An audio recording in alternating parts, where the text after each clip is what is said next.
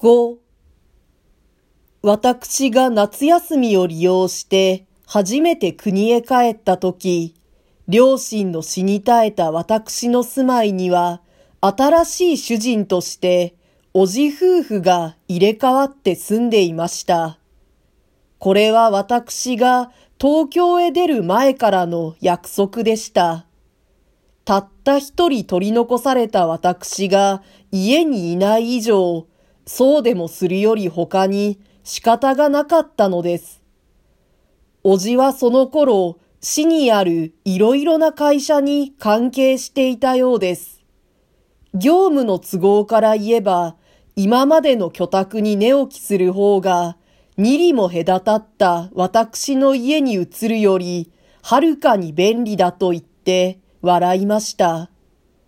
これは私の父母が亡くなった後、どう屋敷を始末して、私が東京へ出るかという相談の時、おじの口を漏れた言葉であります。私の家は古い歴史を持っているので、少しはその界隈で人に知られていました。あなたの郷里でも同じことだろうと思いますが、田舎では由緒のある家を相続人があるのに壊したり売ったりするのは大事件です。今の私ならそのくらいのことは何とも思いませんが、その頃はまだ子供でしたから、東京へは出たし、うちはそのままにしておかなければならず、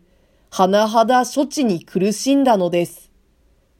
おじは仕方なしに、私の空き家へ入ることを承諾してくれました。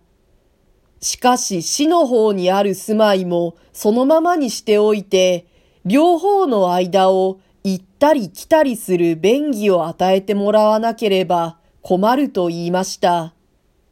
私に元より意義のありようはずがありません。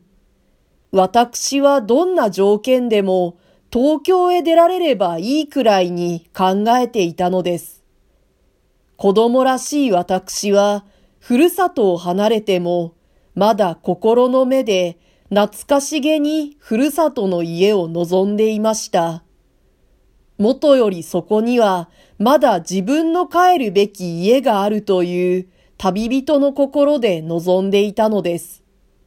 休みが来れば帰らなくてはならないという気分はいくら東京を恋しがって出てきた私にも力強くあったのです。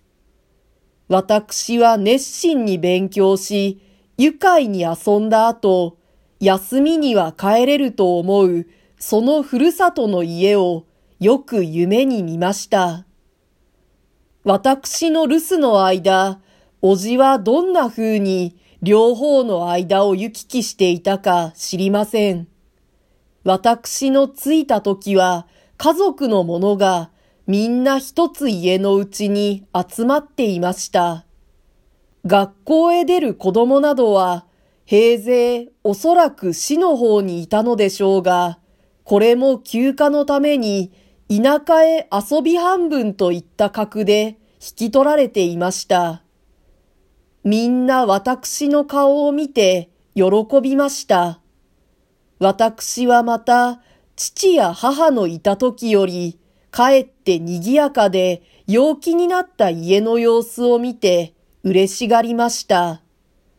おじは、元私の部屋になっていた一間を占領している一番目の男の子を追い出して、私をそこへ入れました。座敷の数も少なくないのだから、私は他の部屋で構わないと辞退したのですけれども、おじはお前のうちだからと言って聞きませんでした。私は折々亡くなった父や母のことを思い出すほかに何の不愉快もなく、そのひと夏をおじの家族と共に過ごして、また東京へ帰ったのです。ただ一つ、その夏の出来事として、私の心にむしろ薄暗い影を投げたのは、おじ夫婦が口を揃えて、まだ高等学校へ入ったばかりの私に結婚を進めることでした。それは前後でちょうど3、4回も繰り返されたでしょう。私もはじめはただその突然なのに驚いただけでした。二度目にははっきり断りました。三度目にはこっちからとうとうその理由を反問しなければならなくなりました。彼らの首位は単管でした。早く嫁をもらって、ここの家へ帰ってきて、亡くなった父の後を相続しろというだけなのです。家は休みになって帰りさえすれば、それでいいものと私は考えていました。父の後を相続する。それには嫁が必要だからもらう。両方とも理屈としては一通り聞こえます。ことに田舎の事情を知っている私にはよくわかります。私も絶対にそれを嫌ってはいなかったのでしょう。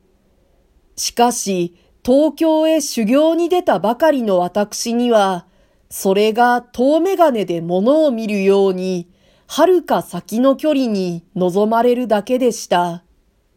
私は、おじの希望に承諾を与えないで、ついにまた、私の家を去りました。